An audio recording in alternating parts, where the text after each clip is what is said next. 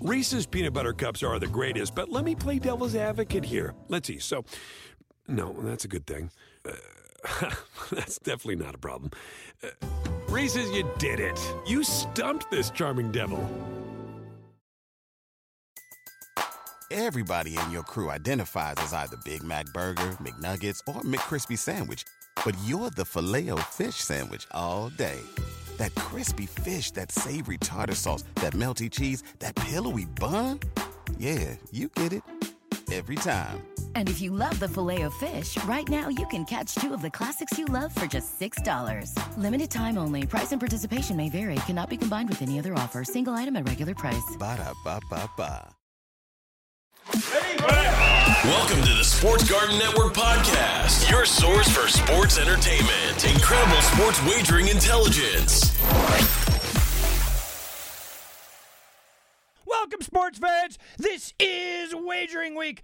I'm Tom Barton. That's right. We are Wagering Week. And what a week we have. College football has arrived like the savior from the sky that we needed. Oh, yeah, college football is here. And, oh, by the way, the next time we talk, an NFL game will already be in the books. The next time you hear my voice, we're already going to have Chiefs and Texans in the book. So we're going to talk about that. Of course, we're going to talk about college football a lot today since college football is here and we may have more college football than we originally thought. We've got a lot of NHL. We got a lot of NBA. We're going to talk about that. Massive lines to discuss. So make sure you keep it right here.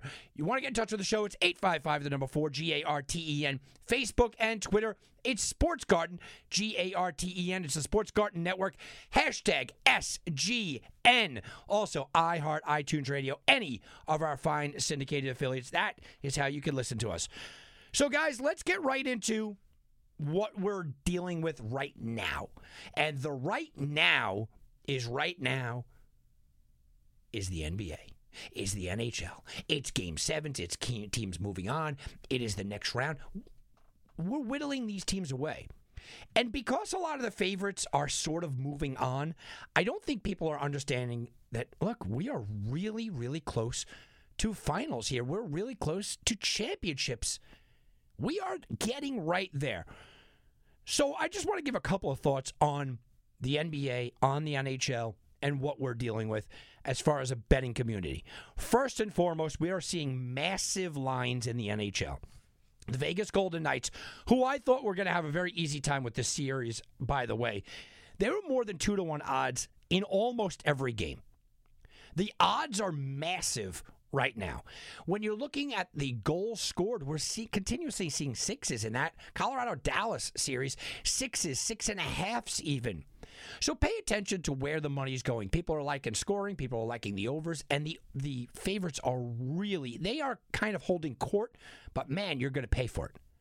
And the NHL moving forward, you have the teams like Tampa Bay that people are now going, "Oh wow, wait a minute. Tampa Bay's only a couple of wins away from going to a championship." Yeah, that's kind of where they are.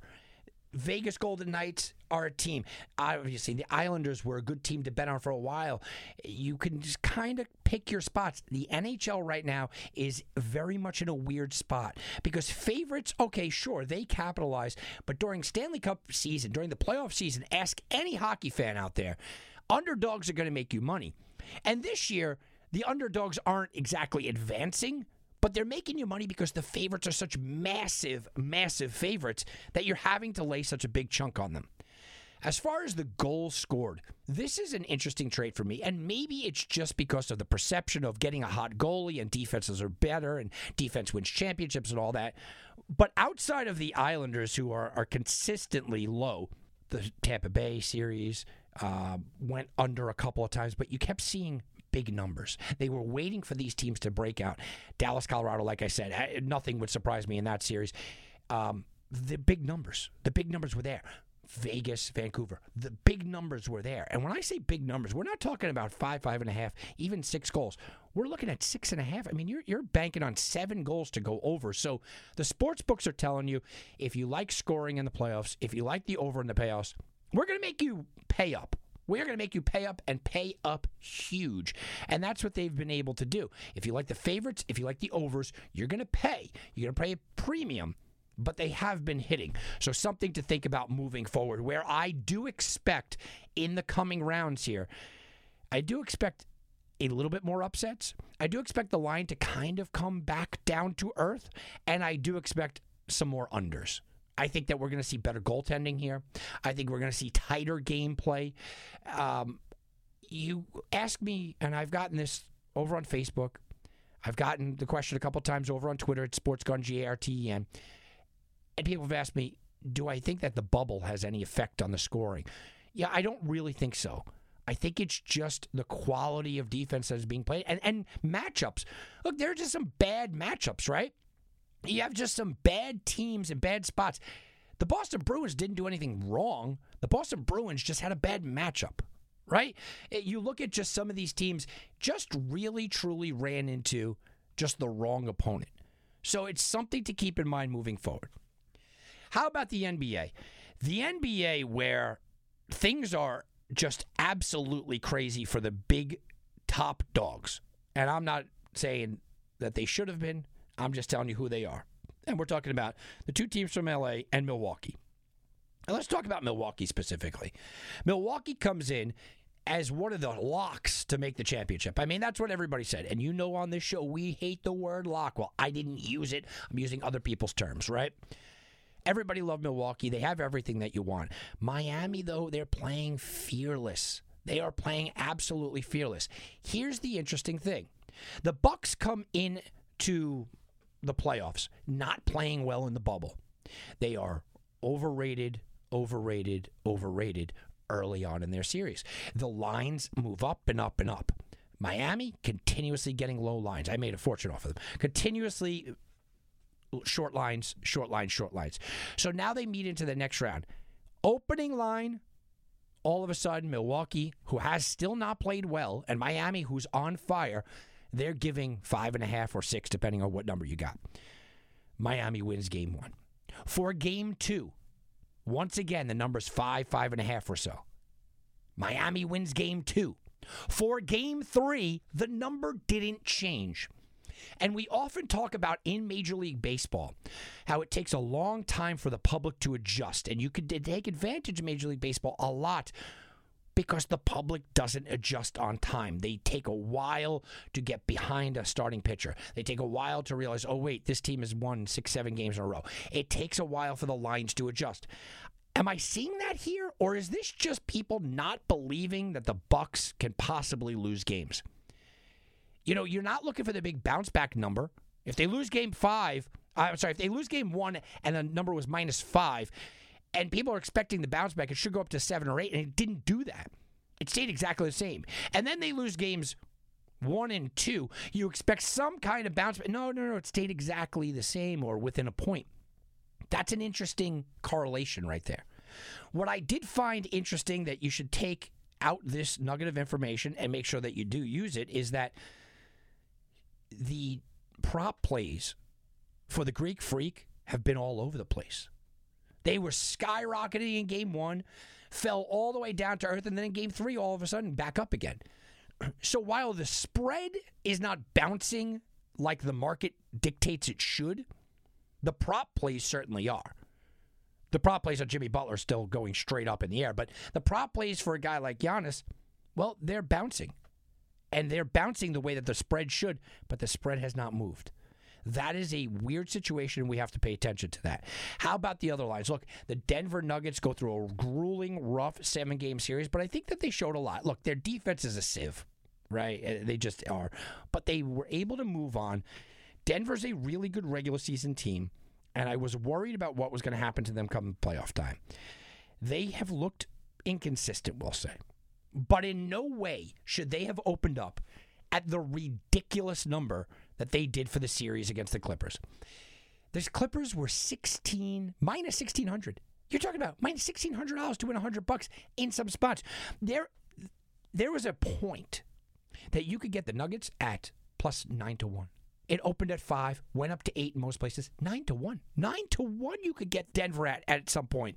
Now listen, I'm not telling you that they're going to win, but those are ridiculous odds for the way that both of these teams are attacking the playoffs in a bubble in a weird year like this. You get 9 to 1 in this round of the playoffs.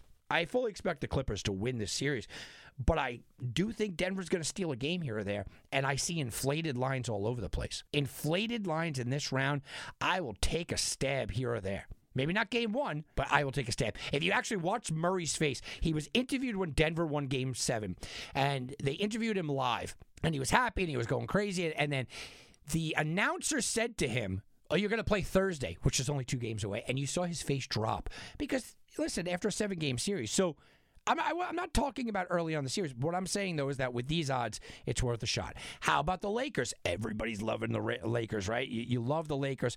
I still see holes in their game. They're taking on a Rockets team that can be very dangerous. They are quirky. They are scoring. Now, opening night, they were seven point favorites, the Lakers. I think they're getting a little overpriced. But again, this is more of watch down the series as the series unfolds. I don't think you're going to get much much fluctuation, and that's what I'm talking about Milwaukee.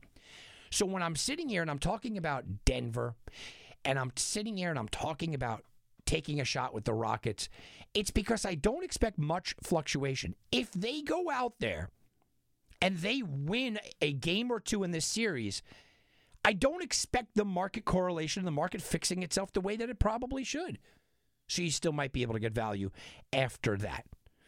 That's where we sit in the NHL and the NBA. The Clippers' odds to me are just ridiculous.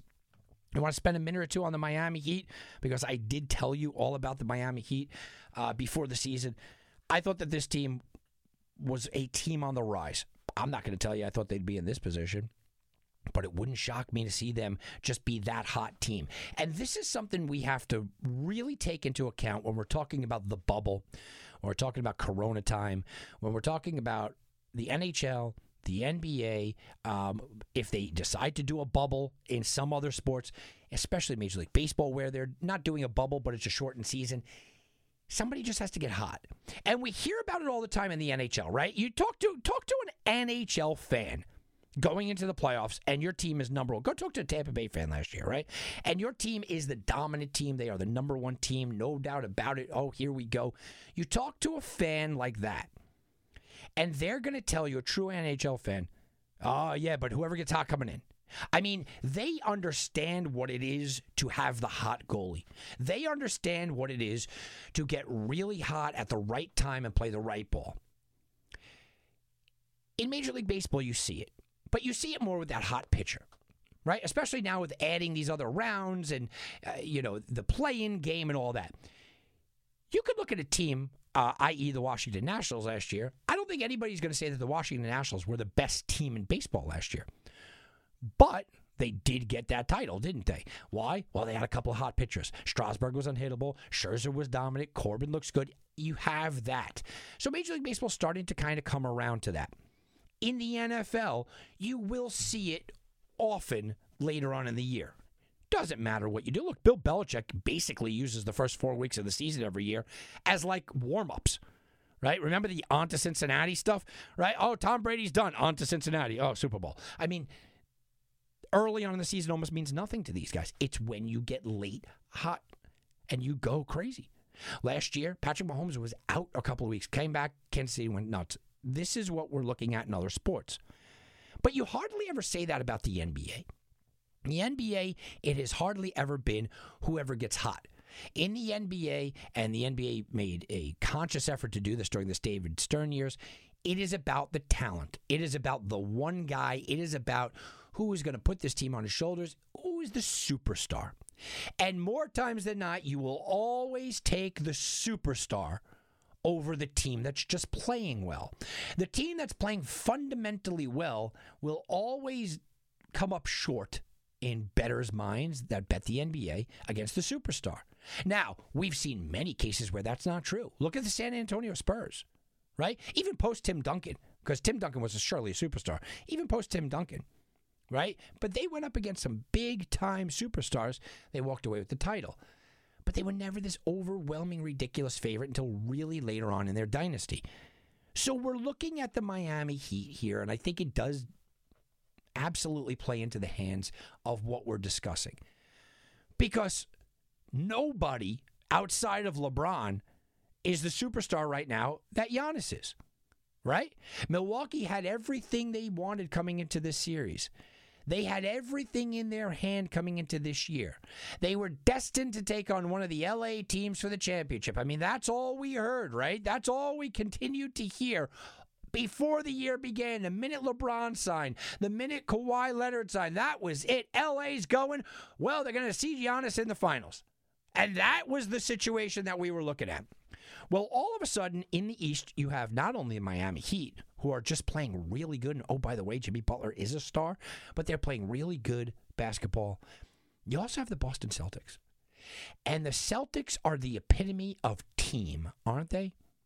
They're playing without Gordon Hayward. They are massively well coached. And we talk about Stevens a lot here because I absolutely am, am just an advocate that he's the best coach in the NBA. They are a team that plays team ball. They play really a team style. And it's going to be really interesting to see, even if Giannis can get past the red hot Miami Heat. Let's say that he can get past him. Well, now he's got to go up against a team like the Celtics who just play fundamentally sound basketball. This seems to be in the bubble kind of the problem area for the big superstars. And this is one of those situations where we have a year, much like the NHL has uh, multiple times in their life. We go back to last year, where a team just gets hot at the right time. The Miami Heat right now are really hot at the right time. The Boston Celtics right now are really hot at the right time. And it's coming at the wrong time for a team like the Milwaukee Bucks that thought that they had just stamped their ticket to take on one of the teams in LA. And I'm telling you, while we continue to still sit here and talk about the two teams in LA, and the two teams in LA are absolutely big time favorites to win their division, uh, to win their series. They are also big time favorites for each game. And everybody wants to see LA versus LA for the championship. This was designed over the summer. This was all heads pointing this way. Here we go. This is what it's going to be. And I've thrown some doubt on that over and over and over. I don't think the Nuggets are the team to upset the Clippers. I do think that the Rockets will play a good series, but I can't call for an upset either. So, guys, I'm backtracking a little bit here.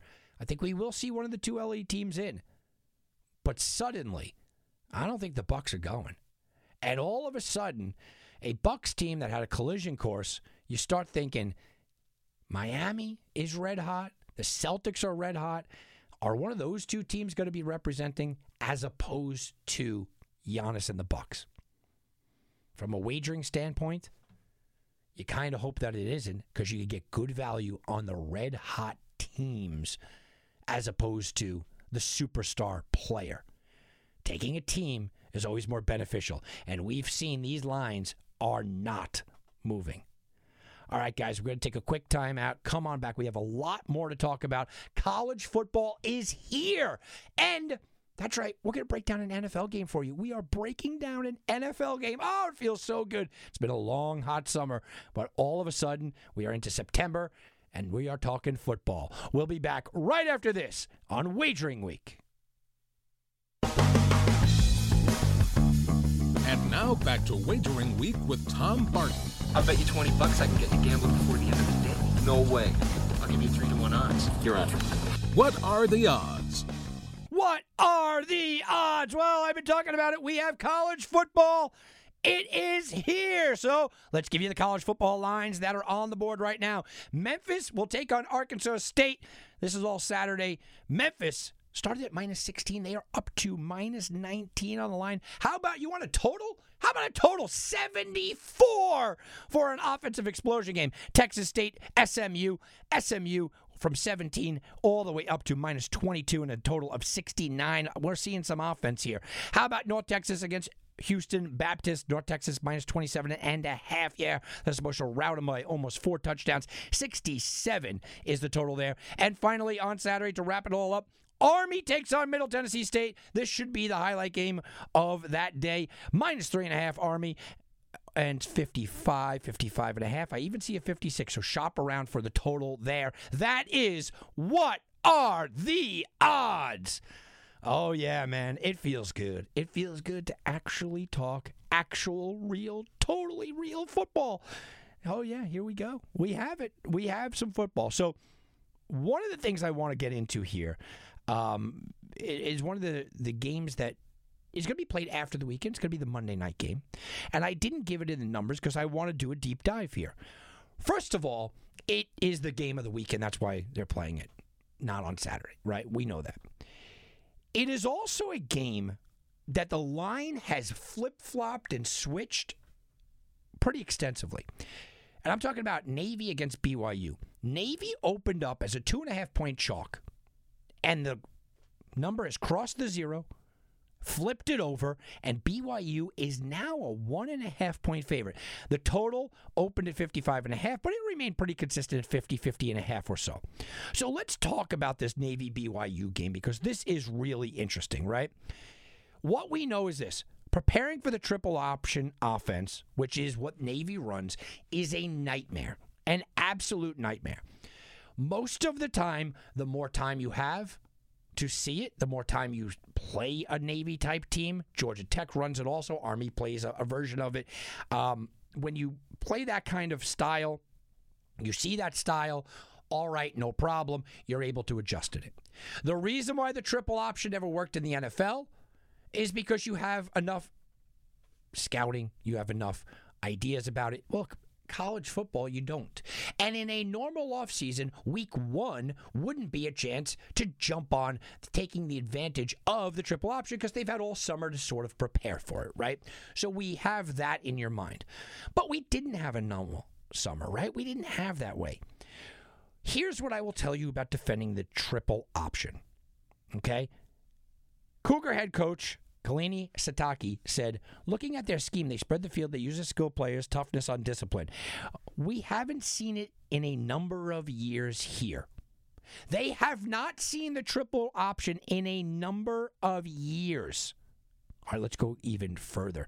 BYU defensive coordinator, he said, when asked, How much experience do you have defending the triple option? I've had zero. Yup. Next question. I mean, wow. That's exactly what they're dealing with here. They are dealing with not only am I looking at this game and saying they have no experience, literally no experience facing the triple option. So they take on Navy. And then 12 days later, oh, by the way, they're going to take on Army, another triple option team. Guys, think about what you want out of your team. You want them to be prepared, you want them to be aggressive. When you're playing the triple option, being prepared is one thing, being aggressive is in a different world. And this is something BYU has to understand. And I'm telling you, this is going to be tough. What happened over the offseason? Zoom meetings? Are Zoom meetings going to really prepare you for a triple option? Right? Are Zoom meetings going to be able to do that? How about the Cougars overall? Well, last year, BYU, they struggled to defend the run anyway. Now, again, this is not against the triple option. This is just BYU against the run. They were 78th in the country against the run in 2019. They gave up 167 and a half yards per game on the ground. Navy, that triple option, number one in the country in rushing offense. 360 and a half yards per game. Oh, by the way, Army was number three at 297. This is what we're doing. And in between them, by the way, it's it was Air Force who kind of run a style of this, 298 and a half. The service academies run the triple option and they run it beautifully and they run the ball. They run the ball because their guys are tough. Because the service academy guys are tough and their offensive linemen can push you around. And they come up with these quirky, confusing offenses because it works. Ken Niumatalolo is maybe the most disrespected coach in college football. And you guys have known, if you've listened to me through my career, I can stand on a soapbox all day and talk about the Navy team. I vowed that Keenan Reynolds should have still, I still will say, he should have won the Heisman Trophy. Okay, he was the best player in college on that team. He set all kinds of Absolutely ridiculous touchdown marks. And if you're looking at me and saying, yo, Tommy, you just saying go blindly and take Navy, I'm giving you the numbers here, guys. This triple option attack is going to be nearly impossible to defend. Nearly impossible. Oh, by the way, one more thing. Navy at home, yeah, they haven't lost since October 20th, 2018. Now, it's only seven straight home wins, so it doesn't, you know, uh, don't go crazy about it, but they didn't lose a home game all last year. They play well at home. They're playing a team and a head coach and a defensive coordinator that have no idea what to do with the triple option. And somehow or another, betters are coming to BYU in droves. Betters are running to BYU suddenly and going crazy. Guys, I, I, I don't I don't get it. I don't get the line. I don't get the movement. I don't agree with it. This was a game in Navy that I had circled early on. Not, not as a big giant play, not as a best bet or any of that. But I circled it and I said, this Navy team should beat BYU. They're going to have plenty of success running the ball. They should be able to win at home on opening night. One of the best coaches in the country to prepare his team. I like what the Navy team looks like. And I like the minus two and a half. Now, all of a sudden, I'm able to get one and a half. And here's a good lesson for you guys out there. It's a lesson about sports betting when you're talking about, look, I like the team at two and a half. Now, am I going to take the one and a half points? Absolutely not. I'll take them on the money line because I think they're going to win anyway. So I'll take them on the money line, and I like Navy in this game. It's a Monday nighter, and I like them. Now I see some of these other games. Look, South Alabama, Southern Miss. Uh, was a game that everybody kind of jumped on. Why? Because it was the first game. I laid off. UAB, Central Arkansas. Uh, again, another game. Oh, man, everyone's going to go crazy about it and Central Arkansas, you know, wound up going from 18 and a half all the way up to 21. Maybe they showed a little bit uh, that you could say, ah, you know what, it, it's a little bit of value there. Look, I laid off of those two games. I know everyone's excited to run to the ticket window to go bet on these games, but laying off is perfectly fine. Find that game. Arkansas State, Memphis, 74 is the number. You've got to like the over in this game strictly on the fact that there would be ridiculous offense but I kind of liked the over and I didn't love it when it was sitting at 69. It got up to 75. 75 is a massive number. It's just a massive number, guys. And you look at Memphis, Arkansas State. Arky State's a pretty solid program, but Memphis should have their way with them. But 19? Again, a 16 to a 19 is a different number, and that's the opener to right now. So I really don't love that. SMU against Texas State, SMU is really, really well coached. And we do know that SMU is going through a little bit of a transition, but they still are on the ascension road. They were a 17 point favorite. It's up to 22 now. In some spots, I'm seeing 22 and a half. By the way, buy up, buy on this um, because there are some places that still have 21 and a half. You could buy the half a point, get it down to 21. Now you're dealing with three touchdowns instead of three touchdowns and a field goal, and that makes a difference. But I'm staying away from this one also. I think Texas State is. Oh, look, they have enough. I don't want to say that. I, I almost said that they're good enough. They have enough to play in this game within three touchdowns. I think the number's pretty set. North Texas, Houston Baptist. I made a lot of money a couple years ago on North Texas. I, I, pounded them all day long. It looks like people are starting to realize that this is actually a good team. 27 and a half. It's the biggest line of the early weekend here. I won't go near it. Even the 67 is something I'm not going near. So the game that I didn't mention was the other service academy, and a lot of the same things that I just said about the triple option can go for Army. Army and Middle Tennessee State. Now, before the year, Army was one of my best bets on the win total for the year. Before the year began, before the corona problem and the COVID, whatever you want to say, it, before all that went down, the college football win total for Army was six. And I loved it. I jumped all over it. I took the over everywhere that I could get it. Everywhere I could get it, I took the over. I think Army's a really good squad this year. They were five and eight last year. I took the over last year too. Five and eight last year. It was a bad year.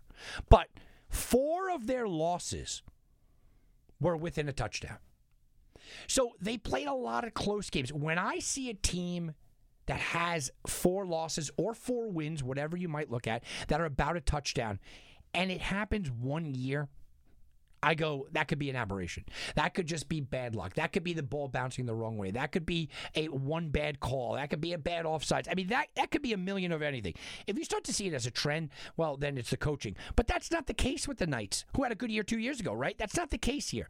So they were in every game. They lost four of their eight games by a touchdown or less. That means they're in every single game. Again, it was only at six. They're returning two quarterbacks that can run the option, and they may use both of them. That's who they are. The Army will shuffle and move and get your guys in positions. Now, they had a schedule of Bucknell, of Rice, of Miami, of Ohio, of Princeton, of Eastern Michigan, of UConn, of UMass. You know, this was a team that you look at and you go, oh, yeah, absolutely. I'm jumping on the six. Well, here's what happened the line is not up anymore and it's just a rough situation if you have if you're somebody like me that really did like army to go over the six and then they redo their schedule and their schedule says home game home game home game home game i mean this is what you're looking at with army they travel on the road three times all year so they open up against middle tennessee state at home ul monroe at home byu at home at Cincinnati. That'll be a tough game. Abilene Christian at home. Citadel at home. Uh, UTSA on the road. Mercer at home. Air Force at home. Tulane on the road. Georgia Southern at home, and then Navy in the obviously the. Uh, we're not going to call it a road game. It's a neutral site game there against Navy. So I would still be betting on this, but you know what? A lot of places pulled it down. So I got to look at Army game by game. And I have to try to make some money on Army game by game because I still believe that the value for Army is down this year. But in this game, guys, you have a five win last year Army team. At home, sure, they are at home. They have two quarterbacks. I just talked about all the good about Army. But they're taking on a pretty decent Middle Tennessee State team. And they're giving three and a half. So I'm looking at this game and I'm saying, you know, I'm not going to pull completely off of it, but boy, do I have some hesitation. I have some hesitation because I don't want to lay the points. I have some hesitation because Middle Tennessee is a pretty solid program. Now, I know they had a bad year last year, too. Middle Tennessee only won four games last year, but their schedule was devastating. Look, they lost to Michigan, okay, in Ann Arbor. Anybody getting down on them for that? They lost to Duke. Duke's a decent team. They lost to Iowa in Iowa. Anybody getting down on them for that? They lost to a, Florida Atlantic team. Ah, they weren't great, but uh, okay, I could get over that on the road. They lost to the North Texas team that I just mentioned by three on the road. They had some bad losses. I'm not telling you that they didn't. But there are also some ways that you look at this and you go, yeah, I could see, I could absolutely see Middle Tennessee playing close here. So, all in all, opening weekend is here. We love it, everything, but I want you to pump the brakes as a sports better. Understand that your wallet is everything, and that's what's leading the way here. Don't get over aggressive. The worst thing I hear in sports books, and oh, do I hear it, and I hear it constantly. Constantly. Anybody that's ever been to a sports book, this is the things that you've heard. You've heard guys go, Oh, I got to find something today since I'm going to be around the TV to watch it.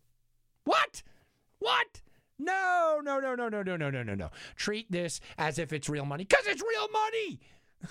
I hate that. It really, it really is. So it's a weekend to enjoy college football.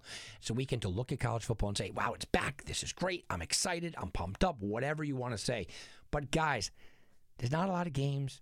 You could wait till next weekend to find some action. If you really want to go on a game, I think that Navy BYU game on the Monday night, that is probably the best bet of the weekend. I know I'm an Army guy, and I've given them out for a couple of years, and I backed them, and I told you I liked them over the six, but this seems a little little dangerous of a game for me, so I'm laying off. Now, again, if you find an angle, if you find a position that you like, buy on, but don't buy on it because your wife's out with the kids this weekend and you got the TV and sitting home and watching college football. Don't do it. You know, don't do that. Sit back and watch and just do that. And what you want to do, if that's the case, just replay our show. Listen to us again. Go to sportsgarten.com. Go check us out on Facebook and Twitter over at Sports Garten. We'll give you your fill. Go do another fantasy mock draft, whatever it is to occupy your mind. Don't waste your bankroll if you don't find an angle. I don't see an angle. I do kind of like Navy, but I don't see an angle on Saturday. With that said, college football is absolutely here, and we are looking to the future with college football. We're sending you back to the future. Okay, all right. Bet to the future. Let's bet to the future, and it's the 2020 2021 college football futures. That's right, the Westgate Superbook in Las Vegas. They reopened up their college futures pool. And oh, here we go. What changes we have. Remember, there is no Big Ten for now. There is no Pac 12. There is no Mountain West. There's a lot of maybes and a lot of no's. But here are the college football futures. We're going to start right at the top. And right at the top, Clemson is now two to one to win it all. Two to one on Clemson with the new field. Alabama sits at three to one. Georgia four to one. You're not getting any value on them because the field is so shortened up. Florida goes to 12 to 1. Oklahoma's 12 to 1. Texas and Notre Dame are 16 to 1. Notre Dame with that new ACC schedule. Texas A&M 40 to 1, LSU 40 to 1, Auburn 40 to 1 and Okie State comes in at 50 to 1. That is bet to the future. I mean, look, you can't tell me that much has changed in my mind. I thought before the year Clemson I thought at the end of last year, Clemson would be the best team this year. I think they're the best coach team in the college football ranks. I think they have the best player in Trevor Lawrence. I think they have the best running back in Travis Etienne. I mean, I think that they've been the best. So give me whatever odds you want. I still think Clemson's going to win it, but that doesn't mean I'm going to bet them at two to one. There's no value. We always talk about value. There's no value. But there is also no Ohio State, presumably. So that kind of helps. It looks like Alabama Clemson again. I mean, that's what we're looking at. Uh, by the way, a couple of long shots. UCF, people like to bet them 80 to 1. Uh, Miami's 100 to 1. Florida State's 300 to 1, making my wife cry somewhere. Right? I mean, that's what we have right now. Look, it's college football. Uh, underdogs don't usually win, underdogs almost never win. It's going to be interesting how this pays out, how this all plays out. Now, to stay on the college football theme, oh, by the way, the Big Ten, I keep saying maybe, presumably, possibly. Well, Donald Trump got involved and he basically said, let's get some Big Ten football. And guess what? They start to listen. So I've heard about three different dates, and I can't confirm any of them are actually going to come to fruition. The first date I heard was, well, they're going to look at about November 10th or so, well, right after the election. Is where that they were looking to maybe start Big Ten football up. Then I heard it was actually going to be right before it, right about first, second, third, right in that area. And then I had heard, well, you know what? They might go as soon as mid September. This is what the Big Ten players have been pushing for. They want this. I don't know if it happens, guys. I really don't. But I sure certainly hope that it does. I really do. I hope that it does. That doesn't mean that the Pac 12 will be involved. But I think that the Big Ten took the stance that if we do this, watch all the conferences follow us. And it was the ACC and the SEC against the Big Ten and the Pac 12. And once the Big 12 decided to side with the Southern SEC and the ACC, all of a sudden the Big Ten had to make their decision. And their decision was okay, maybe we should revisit this. So I hope that they do. A couple of news and notes in the NFL before we get into the game coming up on Thursday night. Leonard Fournette. Oh, yeah, he's joining the Tampa Bay Gronkaneers. Yeah, it's going to take a, a, minute for me to keep saying that, but it is kind of funny. Yeah, he, he's joining the team. And all of a sudden, the Super Bowl odds, they went down again. So they were 16 to 1, they were 15 to 1. I saw them at 14 to 1. Yeah, they keep creeping down. People are loving this Tampa Bay team. They are loving it. How about you daily fantasy guys? How about you season long fantasy guys on Fournette and the futures of Fournette? Look, I like Leonard Fournette. I always have. I think he is a very good running back. Not great. I think by drafting him at where they drafted him. They did him a disservice of thinking that he was going to be great, and he's he's just not great. He doesn't catch the ball in the backfield great. And look, he doesn't have bad hands, but he doesn't have good hands. He doesn't break tackles. Okay, the guy just seriously does not break tackles. What he tends to do is fall forward. And if you get him in the open field, oh, by the way, if he's healthy and he gets in the open field, he could fly. So, what are my predictions for Fournette here? You know, I think it's a tough thing to predict. And I'm not taking the back door out of this here. I'm just being honest with you. I think we're going to see Leonard Fournette in sort of a timeshare. We know Tom Brady likes his guys, right? He likes the guys that you bring up. And, you know, Ronald Jones has been with him the entire offseason. I wouldn't be surprised if Brady's kind of leans to him early on. It's going to take a while for Fournette to get in there. The Tampa Bay offensive line is not very good. But again, I'm not taking the cowardly way out. I'm just being honest. I think Fournette, look, you want an odds prediction? I think he's good for 750, 800 yards. I, I, I think that's perfectly acceptable for Leonard Fournette.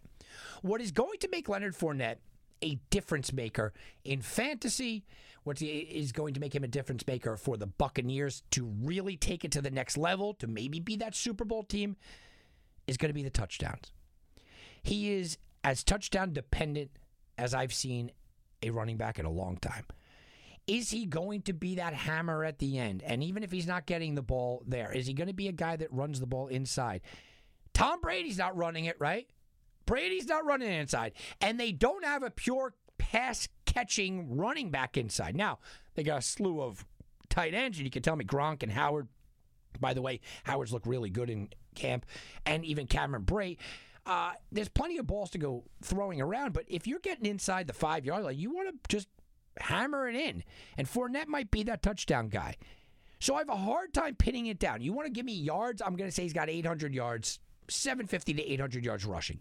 You want to talk about receiving? Uh, give him 250 receiving, right? So I'll give him a thousand all around purpose yards. That's a good player. That's a good year.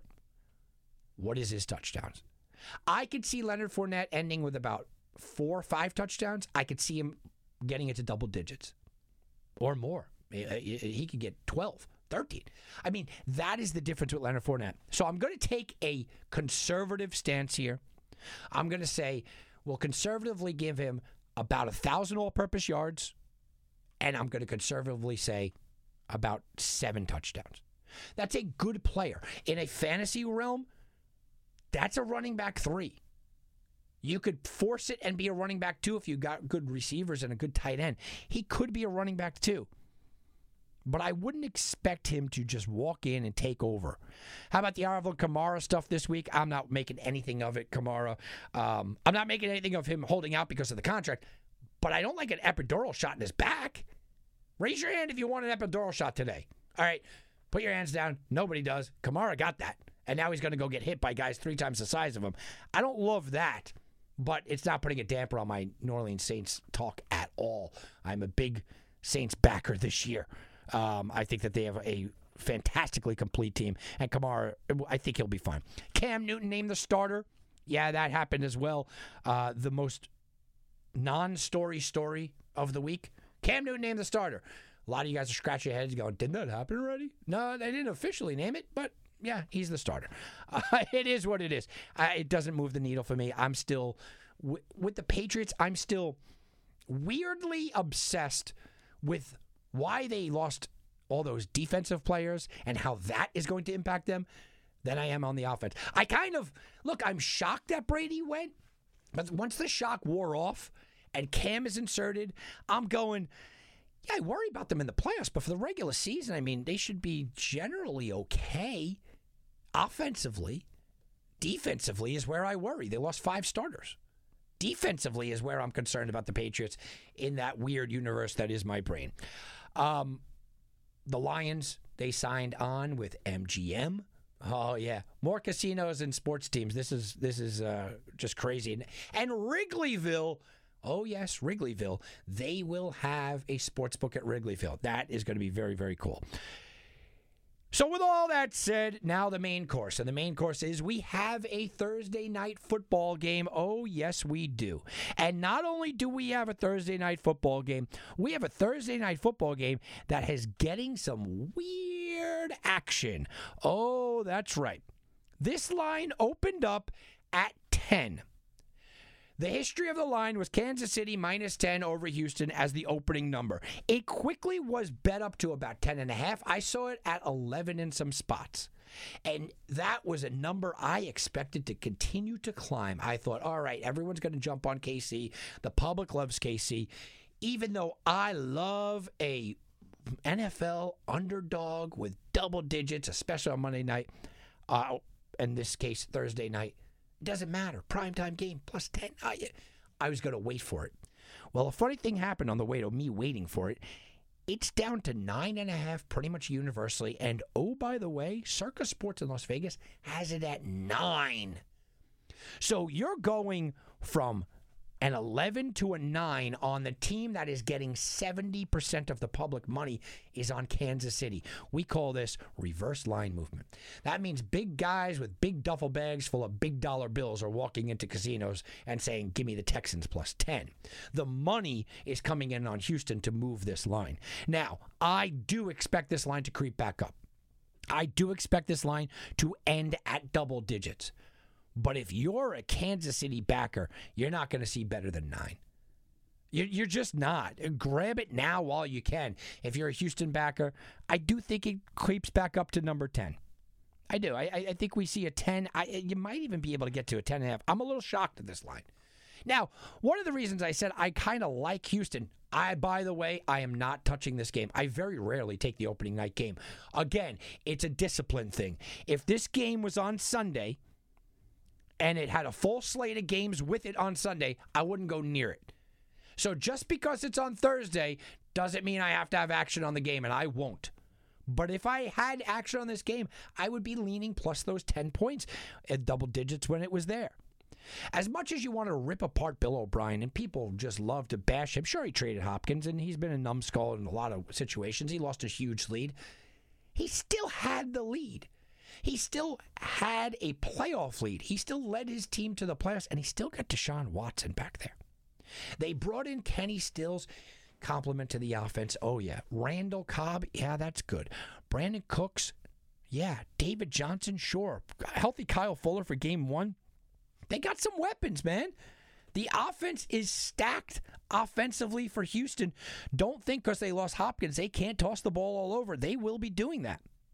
And again, their big concern is the health. The health of David Johnson is not in question in week one. The health of Will Fuller is not in question in week one. Brandin Cooks had maybe some problems, concussion, and this. He's not in question for week one. And on the defensive side of the ball, not only is J.J. Watt back and, oh, by the way, healthy, but they also re signed their middle linebacker, Zach Cunningham, who is a sending star that people just seem to forget about. My worry with Houston is that they allowed 33 passing touchdowns last year. They are the worst defensive backs in the NFL. I mean, they just did. It was terrible. And they did really nothing to upgrade that. And now they got to go out there and face Mahomes. We know about Kansas City. They are as consistent as consistent can be. And I watch every fantasy draft, and I did four fantasy drafts this week. I watch every fantasy draft and in every fantasy draft, people took Clyde Edwards Helaire in the first 10 picks. I was in a fantasy draft where he was the number three pick. I've watched fantasy guys tell me he should be the number one pick. He's got a lot of helium. He's got a lot of playing time in front of him. He's got a lot of good that you have to like about him. I still worry about his blitz protection against J.J. Watt coming off the corner. And maybe that's just the the weird way that I watch an NFL game and I'm going, oh, cool, he might get two touchdowns and 100 yards rushing uh, and catch another 50 yards in the air. Yeah, he might do that. He also might miss three blitz assignments that makes Patrick Mahomes uneasy in the pocket, gets him sacked, or a fumble here or there, maybe an interception. That's how I'm looking at this. Rookie blitz protection is a massive concern of mine for this game. That's something that to be watched. There's also not going to be the same regular, screaming, ridiculous fans in Chief Kingdom. Arrowhead is known as very possibly the loudest stadium in the country. And I want to just say that it is, and then people from Seattle will be writing over on hashtag SGN. What are you talking about? Seattle's, uh, you know, way more loud than we are. Eh, all right, calm down. But it's one of the best. It's one of the loudest. It's one of the craziest atmospheres. It's not going to be the same this year. Will the Chiefs have the hunger that they did last year? Who's got more motivation to win this game? Just look, if you're going outside of X's and O's, which X's and O's link up that the Houston Texans uh, will play very well in this game. Last year, as a 10 point dog, they came in and they covered the number. They lost the game, covered the number in a tough place to play as well. So they have that. X's and O's, statistics, numbers, players on the field, all of it say this should be a closer game than a double digit number. Who's got more motivation? Because these are the secondary things that you want to look at. Do you think that the Houston Texans, Bill O'Brien, Deshaun Watson, who have been the laughing stock the entire offseason, have been mocked, laughed at, chuckled at for losing this big lead? You think they want a little revenge? Or is it Patrick Mahomes who just got a $500 million contract? He's the face of the NFL. He is the anointed one. They're receiving rings. They're dancing in the locker room. You've seen the, the what is it, TikTok, Twitch, whatever the heck it is. You've seen it all, right? Who do you think has the more motivation for this game? I know you could tell me Patrick Mahomes wants to win another Super Bowl, and I'm sure he does.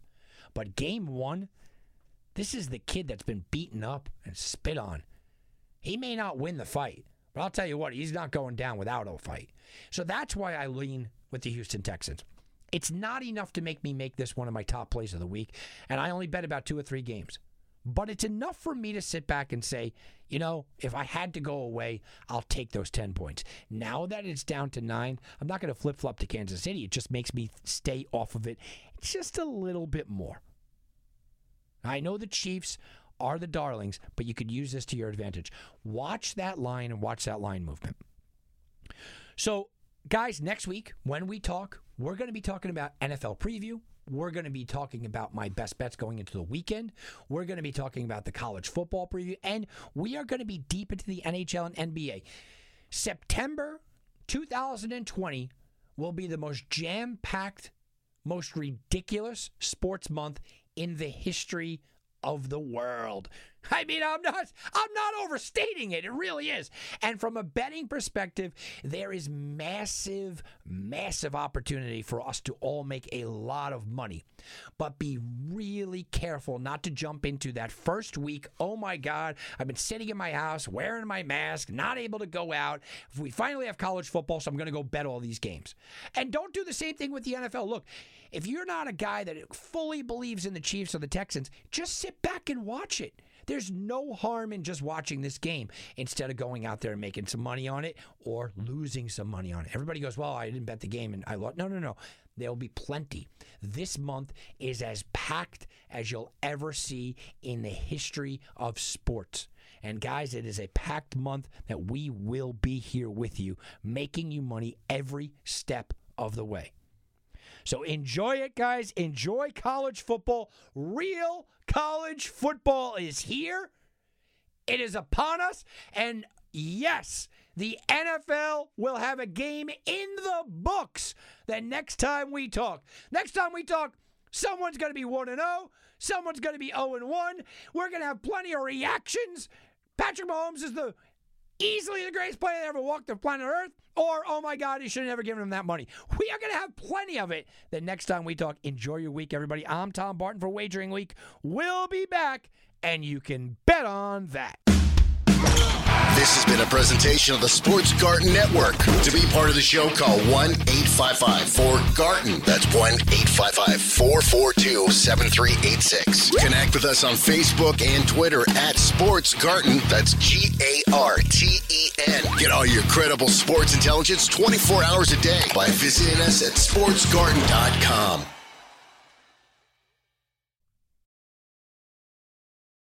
Reese's peanut butter cups are the greatest, but let me play devil's advocate here. Let's see. So, no, that's a good thing. Uh, that's definitely not a problem. Uh, Reese's, you did it. You stumped this charming devil. Everybody in your crew identifies as either Big Mac Burger, McNuggets, or McCrispy Sandwich. But you're the filet fish Sandwich all day. That crispy fish, that savory tartar sauce, that melty cheese, that pillowy bun. Yeah, you get it. Every time. And if you love the filet of fish, right now you can catch two of the classics you love for just $6. Limited time only. Price and participation may vary. Cannot be combined with any other offer. Single item at regular price. Ba-da-ba-ba-ba.